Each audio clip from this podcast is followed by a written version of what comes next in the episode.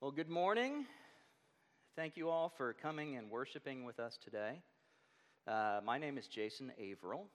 I am one of the pastors here at Grace, and today we're going to be continuing our series on what is God, studying who God is, and we're going to study what it means that God is infinite.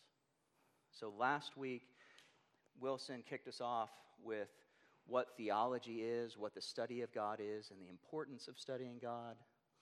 And now we're going pedal to the metal into the, into the deepest part of who God is, that He is infinite.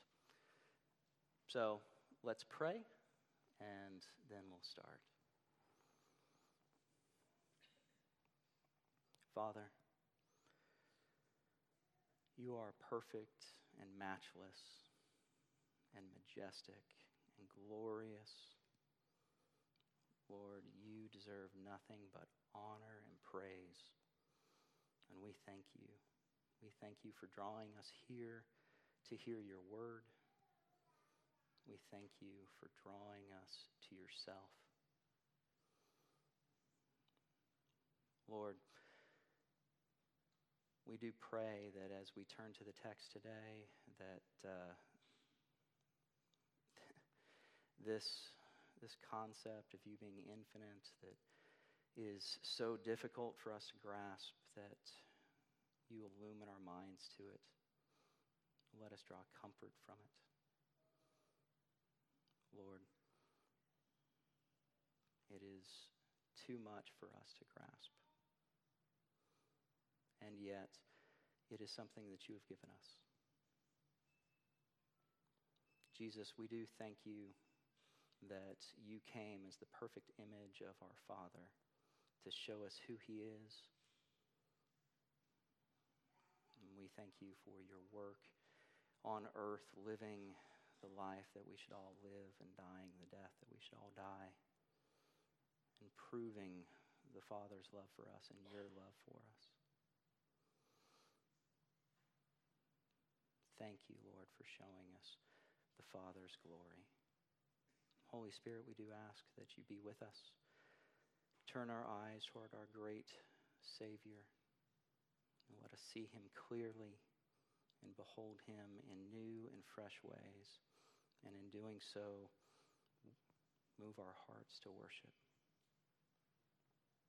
Amen. All right, so about six years ago, maybe seven, I'm kind of fuzzy a little bit on the date, uh, we went on a hike up to uh, Mount St. Helens. And my father in law, you know, he, he's getting a little bit older, and he wanted to gather together all of his family so that he could take them on this amazing hike up St. Helens. And so we went up to Washington, and we got to St. Helens at about 5:30, maybe 6 in the morning and we started off. And it's about a six mile hike up there, uh, up to the summit. And it's almost, but not quite, a full mile that you're ascending. And you start out in this mountain forest, and you can't really see anything but trees, and you're winding your way constantly up. And then finally, you get to this ridge. And as you look up at the ridge, you see something behind it and you think, that's the summit. I'm going there. And so you get up on this ridge and you walk up on uh, the ridge and across and up on all these boulders. And you come around a bend, and all of a sudden, you see that the summit that you saw wasn't the summit. There's actually something behind it that's much bigger, much bigger. And so you're like, okay, well, it's still not all that far away you know, we've been at it for three hours, but still not all that far. So we keep going, we go over the boulders, and then we get to this pea gravel section, and we go around the pea gravel section, and then we look up again. And again, the summit that I had seen was not the summit. There was something beyond it. And we got to what it's the last thousand feet that you're climbing, and it's just ash just complete volcanic ash. And every step you take, you actually slide back down about a half a step. And so it's, it's grueling to get up there. And then it took us about an hour to go that thousand feet. We finally crest the summit, and we're tired, worn out. We had been hiking nonstop for six hours. And we sit down, we have lunch, and I start reflecting. And this, the entirety of the trip had done nothing but kind of convince me of the immensity of the mountain that I was on. But then I'm looking out over the crater. This is the, the big attraction to St. Helens because it blew up. You know, in 1980, it blew up. And so once you get up there, you look down into this crater and you see this immense mountain that you've just climbed, spent six hours on, and the whole back half of it is gone. It's just missing. It's a crater. And then if you look out farther, you see a lake out in the distance. And in the lake is just piled all the timber that it had blown down an entire forest and tossed it into the lake when it blew up. And you start thinking about the immensity of the power of that volcanic eruption. And it makes you feel small. And it makes you feel uncomfortable. It makes you feel tiny and powerless. Now, last, uh, last fall, we actually went out on another hike and we went to Arches National Park. And one of the great things about Arches is that you can go there at night. And so we did. And there's great stargazing. And we went there and we set up shop. We had our little Coleman lantern, had hot chocolate, and it was great. Except when you lay down on the ground to look up at the sky, you're confronted by an immensity of stars, more than I had ever seen before. You can see the Milky Way and it becomes too big. You can't take it all in. And again, I start feeling unsettled, uncomfortable, very small. Very small. And that's what we're going to be talking about today.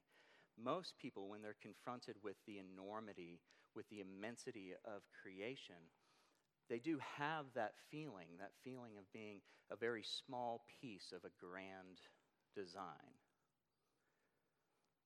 And when we study the things of God, the greater things of God, the same thing happens, but to a much greater degree, because God is so much bigger than even the mountain. He's so much bigger than the vast expanse of the galaxies that I was seeing. He's huge. So that's what we're going to be talking about today the infinite immensity of God. So, uh, our sermon text today is Isaiah chapter 40. It's verses 9 through 31.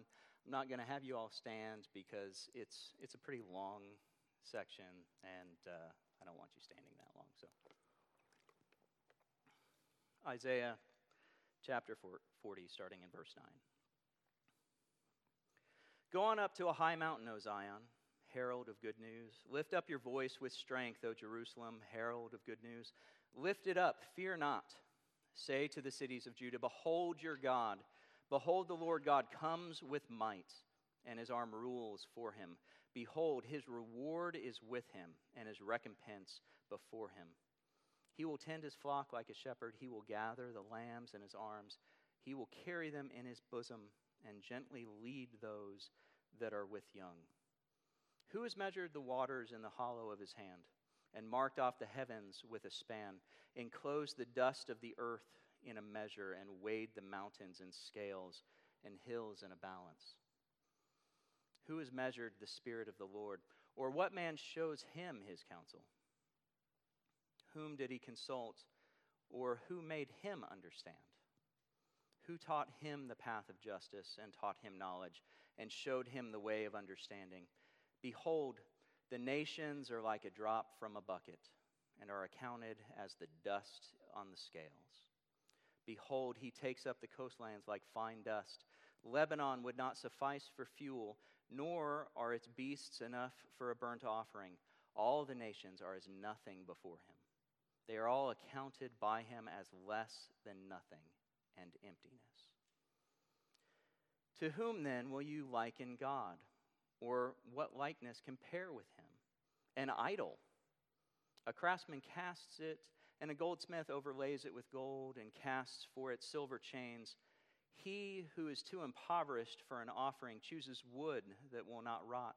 He seeks out a skillful craftsman to set up an idol that will not move. Do you not know? Do you not hear? Has it not been told from told you from the beginning? Have you not understood from the foundation of the earth? It is he who sits above the circle of the earth, and its inhabitants are like grasshoppers, who stretches out the heavens like a curtain and spreads them like a tent to dwell in, who brings princes to nothing and makes the rulers of the earth as emptiness. Scarcely are they planted, scarcely sown, scarcely has their stem taken root in the earth, when he blows on them and they wither, and the tempest carries them off like stubble. To whom then will you compare me that I should be like him, says the Holy One? Lift up your eyes on high and see who created these. He who brings out their host by number, calling them all by name by the greatness of his might, and because he is strong in power, not one is missing. Why do you say, O Jacob, and speak, O Israel, My way is hidden from the Lord, and my right is disregarded by my God? Have you not known? Have you not heard? The Lord is the everlasting God, the creator of the ends of the earth. He does not faint or grow weary, his understanding is unsearchable. He gives power to the faint, and to him who has no might, he increases strength. Even youths shall faint and be weary, and young men shall fall exhausted. But they who wait for the Lord shall renew their strength. They shall mount up with wings like eagles. They shall run and not be weary, and they shall walk and not be faint. Thus far, the reading of God's word. All men are like grass, and all their glories are like the flowers of the field. Grass withers and the flowers fall, but not God's word. It stands forever. Let us turn our attention to it. So, today we're going to be looking at three things from the text. We're going to be looking at what it means that God is infinite. We're going to be looking at our reactions to the fact that He's infinite. And then we're going to be looking at the comfort that we can get from that. So, what does it mean that He's infinite? How do we react to that? And what comfort can we get from that? So, what do we mean when we say that God is infinite? Well, I think most of us from math class have just kind of an intuitive grasp on what infinite means. You know, it means boundless, it means limitless. You know, if you go back to the number line in math class, it extends off into infinity. There's always another number coming after it. That's kind of what we mean. Kind of what we mean when we say that God is infinite. But that, it's really kind of far away and esoteric, and it's hard to grasp what that means. And theologians, when they've, when they've looked at this, when they've looked at the person of God, and they've tried to come up with a definition of God, if you will, they've always gone to what God has said about himself in Scripture. And so they go through and pour through all of Scripture and find all the things that God says about himself, and then they categorize them and they systematize them and they call them God's attributes. This is what God has said about himself. And these attributes, you know, we know them, a lot of them at least, somewhat through analogy because we're made in the image of God. So there are some of the attributes that we have as well. We know what it means to exist, we know what it means uh, to have knowledge, to have wisdom, to have power, because we have those things as part of the image of God. And so when theologians come to the definition of God and they start thinking about God's attributes and they say, well, look, God has these attributes, and so do we. How is He different? And so they look further And they come up with really uh, two different classes of attributes. And in the Reformed camp, this is how we, this is how we express them. We say that he has shared or communicable attributes. That's attributes that he has himself that he can give to his creation, that he can give to his people. And then he has incommunicable attributes. Those are not shared, those cannot be given to anyone else. And so the Westminster Shorter Catechism comes up on this, and in their definition of God, they say, What is God? God is a spirit, infinite, eternal, and unchangeable in his being, wisdom, power, holiness, justice, goodness, and truth. That's a big definition. And, you know, if you're writing it down, just, just write down Westminster Shorter Catechism 4. That'll, that'll take care of it. You can look it up later. He's infinite, eternal, and unchangeable in his being, wisdom, power, holiness, justice, goodness, and truth. And what they've done there is they've listed 10 attributes, and the first three of those are called incommunicable. They're things that God cannot give to his creation because they're part of who he is as his own being. They cannot be communicated. He cannot make somebody infinite. He cannot make somebody eternal. He cannot make somebody unchangeable because that's who God is in his essence. Those are only for him. And then we have seven communicable his being, his wisdom, his power, holiness, justice, goodness, and truth. And those are things that he can give. And what's interesting in the way the Shorter Catechism has, has kind of framed this is that the first three, those incommunicable attributes, they inform all of the other attributes. And so he is infinite, eternal, and unchangeable in each one of those. So that's somewhat of what it means that God is infinite. So let's turn to the text. Verse 12 and 13. Who has measured the waters in the hollow of his hand, and marked off the heavens with a span, enclosed the dust of the earth in a measure, and weighed the mountains in scales and the hills in balance? Who has measured the Spirit of the Lord, or what man shows him his counsel? And we see there God's immensity, his being. That's what it means that God is infinite, eternal, and unchangeable in his being, that he is immense. He is so great, so vast, that he can hold the waters of the earth in the palm of his hand. He is so vast that he can measure the heavens. We can't even do that. Even today, with all of our technology, whenever we try, we run up against this cosmic barrier. It's called the universal horizon, and we, uh, we can't see past that. And if we can't see past it, we can't measure it. But God can. He weighs mountains in his scales and the hills. But it's more than that. His immensity and his being is more than that. So in verse 22, we see who brings to nothing. Sorry, that's 23. It is he who sits above the circle of the earth, and its inhabitants are like grasshoppers, who stretches out the heavens like a curtain and spreads them like a tent to dwell in. In verse 28, the Lord God is everlasting, the creator of the ends of the earth. And so we get this picture of God being separate from his creation. He's infinite, eternal, and unchangeable in his being, and that means that he's, he's apart from it. It means that his being is what everything else is based on.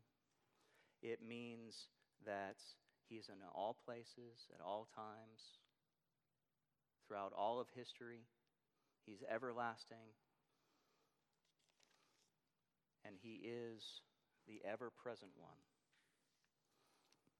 So we move on to his wisdom. What is his wisdom? That's, that's his knowledge. That's his, what he knows and how he practices that knowledge, how he acts upon it.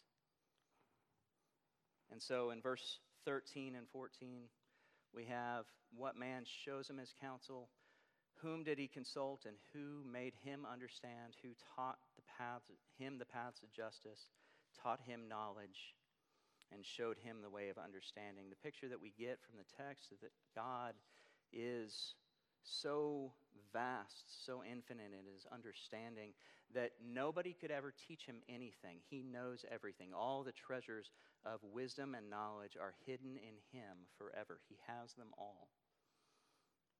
His power is next. Verse 23 Who brings princes to nothing and makes rulers of the earth as emptiness. Scarcely are they planted, scarcely sown, scarcely has their stem taken root in the earth when he blows on them and they wither, and the tempest carries them off like stubble. His power is so great that even the greatest nations on earth have, cannot stand against it. In fact, if you go down to verse 28, we won't read it again, but it says that he's the one that actually gives power to everybody else, that he's the source. And so when we say that God is infinite in power, it doesn't just mean that he has boundless power. That is part of it. He has boundless power, limitless power, but he is the source of all power that everybody else has. Everybody lives and moves and has their being in him. His holiness, that's what makes him set apart. It makes him set apart from sin, set apart from the world, and it's he, in it he is devoted to his honor and his glory forever and ever. His justice is infinite. What does that mean? That means that he always does what is right. He always pursues punishment of sin. He always pursues righting of wrongs. His justice is perfect, is infinite. There's nothing that escapes his notice and nothing that needs not to be addressed. He doesn't by no means clear the guilty. And yet, at the same time, in Romans, we see that his justice is so infinite, so vast, that he is not only just, but he is the justifier of people because he can't pass over sins. They have to be punished one way or the other. His goodness, he's perfect in his goodness, he's infinite. He is the source of all goodness. In his truth, there's no falsehood in him. He can't lie. He always acts in accordance with what he has said about himself. He always acts perfectly, truly, infinitely right and true. And of course, Jesus in John claims that, that he is the truth in the life. So, all of that, you know, is, it really just doesn't kind of scratch the surface of what it means for for God to be infinite. And of course, it can't because part of what it means to be infinite is that it keeps going. And so you can go deeper and deeper into any of those attributes, and you will find an inexhaustible wealth of knowledge of who God is just by going through them. But it is a start. It's a start to have a framework to think about what it means that God is infinite. But now that we have that framework kind of built, how do we react to it? You know, when we see the immensity of God, when we see His perfection, when we see His perfect, infinite holiness, justice, goodness, truth, when we see His power, how do we react to that? Well, there are a few different ways. First, and kind of foremost, we react with awe. because we come up against something that we can't understand, we can't comprehend. We can apprehend it, He can tell us about it, but we can't comprehend it. We can't get our minds around it. And so we have that awe response, but it makes us uncomfortable. Just like I was uncomfortable on the mountain, just like I was uncomfortable looking at the vast expanse of the stars, contemplating the vastness of God makes us uncomfortable because He's too big. And so,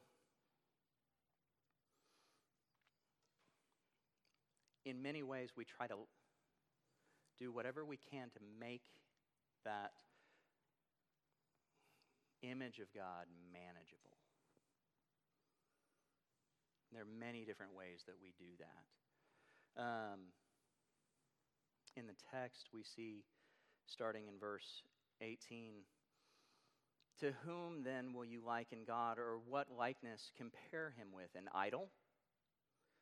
A craftsman casts it, and a goldsmith overlays it with gold and casts it for silver, casts for it silver change.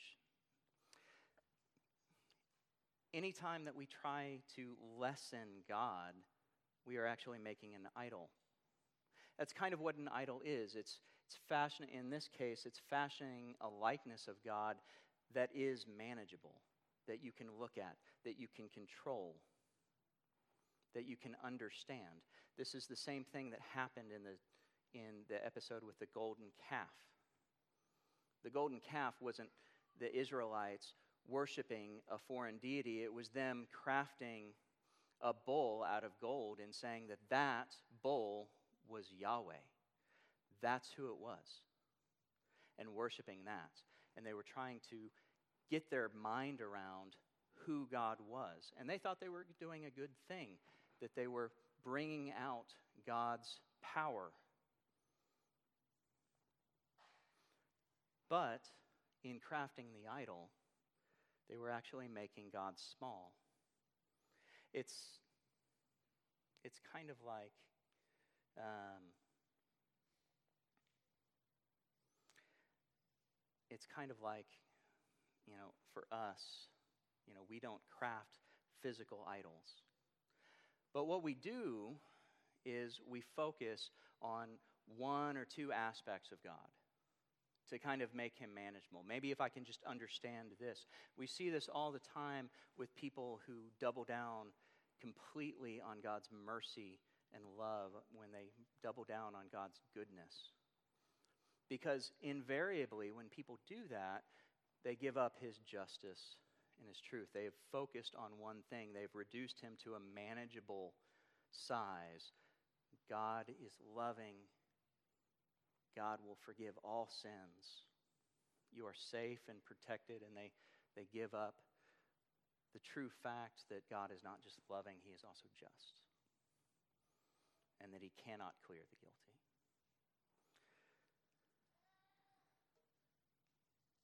There are many other ways that we that we do that. Now,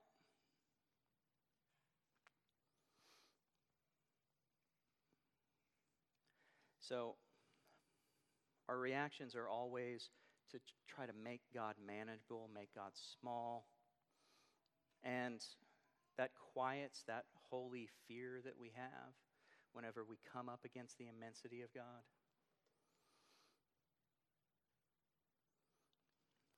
And so that's how we tend to react. So, how should we react? Well, first and foremost, like I said, go back to the beginning. You react with awe and fear and trembling. And you accept the fact that you're not going to comprehend the vastness of God. You're not going to make him manageable. And it's interesting, though, how the Lord begins this entire section. Because that feeling of awe, that feeling of fear, that's very right, but that's not what he was going for when he wrote this. When he wrote this, listen how he starts out Go up, go on up to a high mountain, O Zion, herald of good news.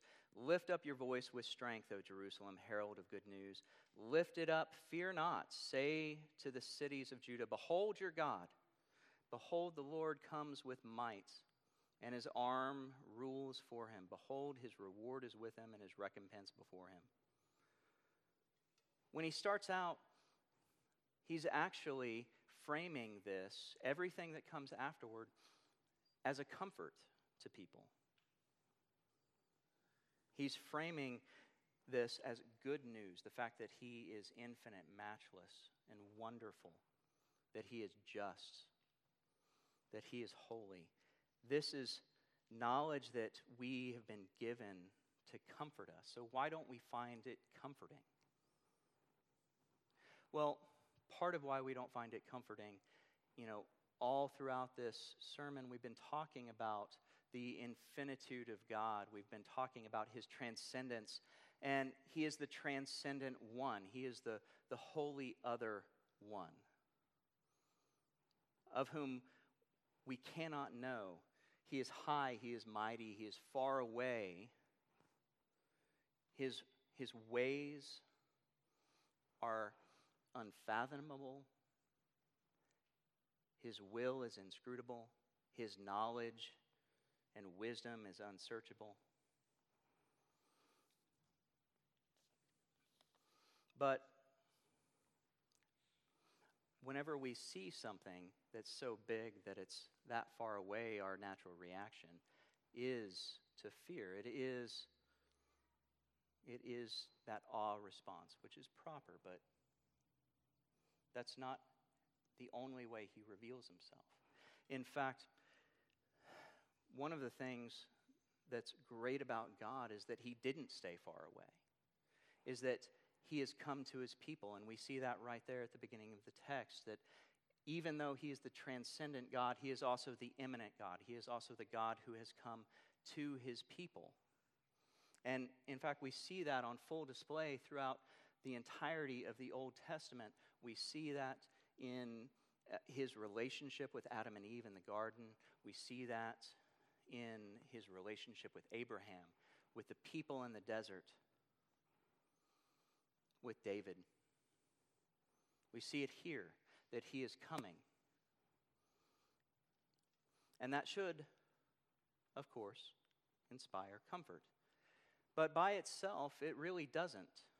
You know, if you look at the time in the desert, they knew very powerfully that God was with them all the time. They had a, a pillar of uh, smoke and fire that would follow them around. They saw and witnessed God's power. They knew that He was with them.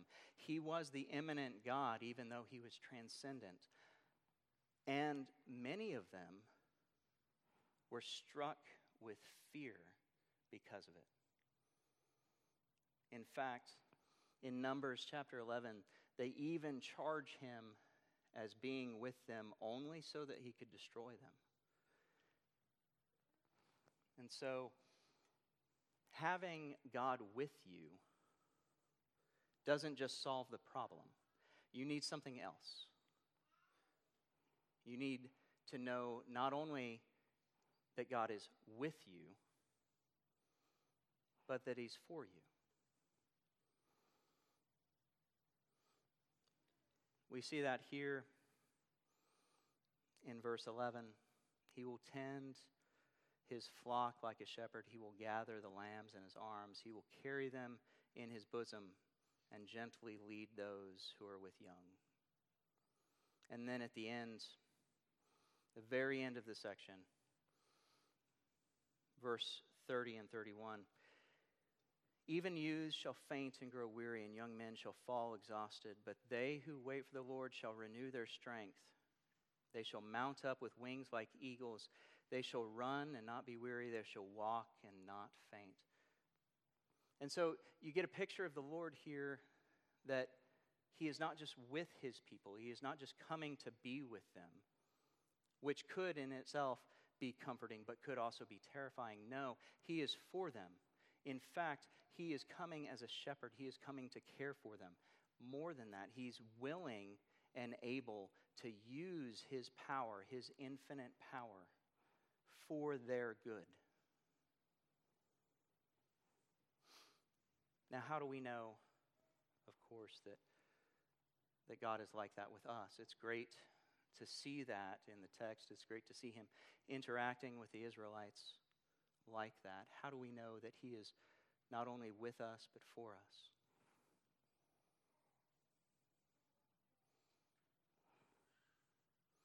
It's the Sunday school answer it's Jesus. In Jesus, we have the unfathomable. I'm going to get that word right sometime, eventually we have the transcendent God who has become uh, a human, who has come down, who has emptied himself of his glory, of his might, and he became a human and dwelled amongst us. And he did so for a specific purpose. He did it so that he could show people who God truly was, and so that he could come and redeem his people by earning the righteous, earning, sorry, the righteous record that they need to be in the presence of God forever. And for dying a death on their behalf. And in his coming, God is able actually to become both the just and the justifier. He is able to be with us for all eternity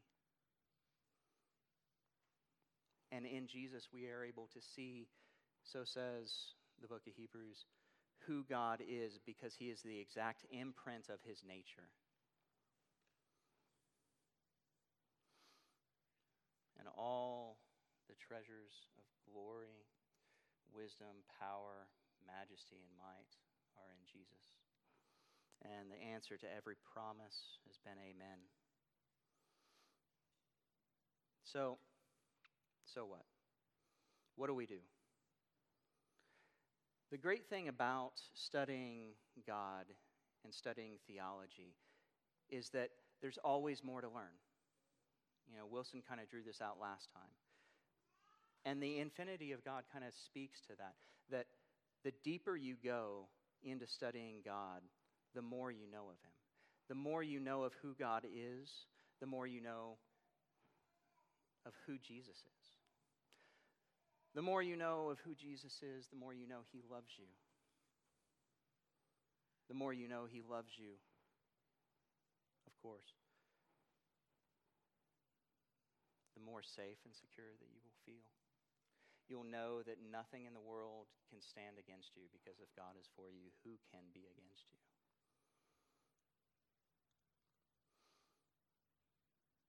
And so, I would actually double down on looking into that vast expanse.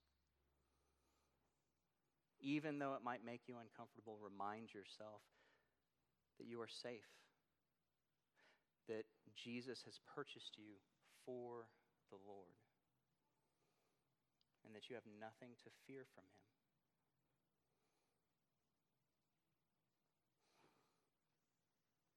Amen. Let us pray.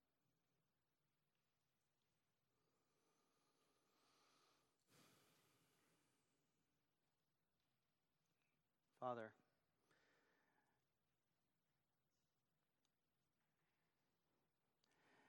it's hard to know what to say when faced with such grand truths that you have given us.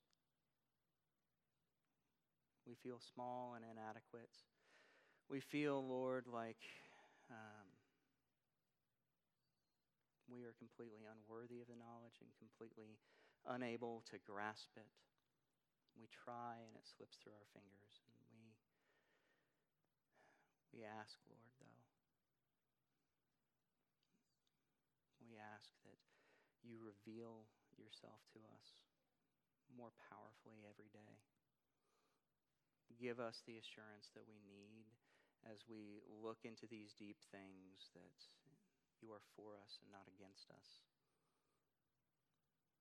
And that in Jesus, because of his blood, clothing us in his righteousness, washing us clean of all of our sins. Because of that, we can stand before you safe and secure. And experience the joy and pleasure of getting to know you more and more every day and from now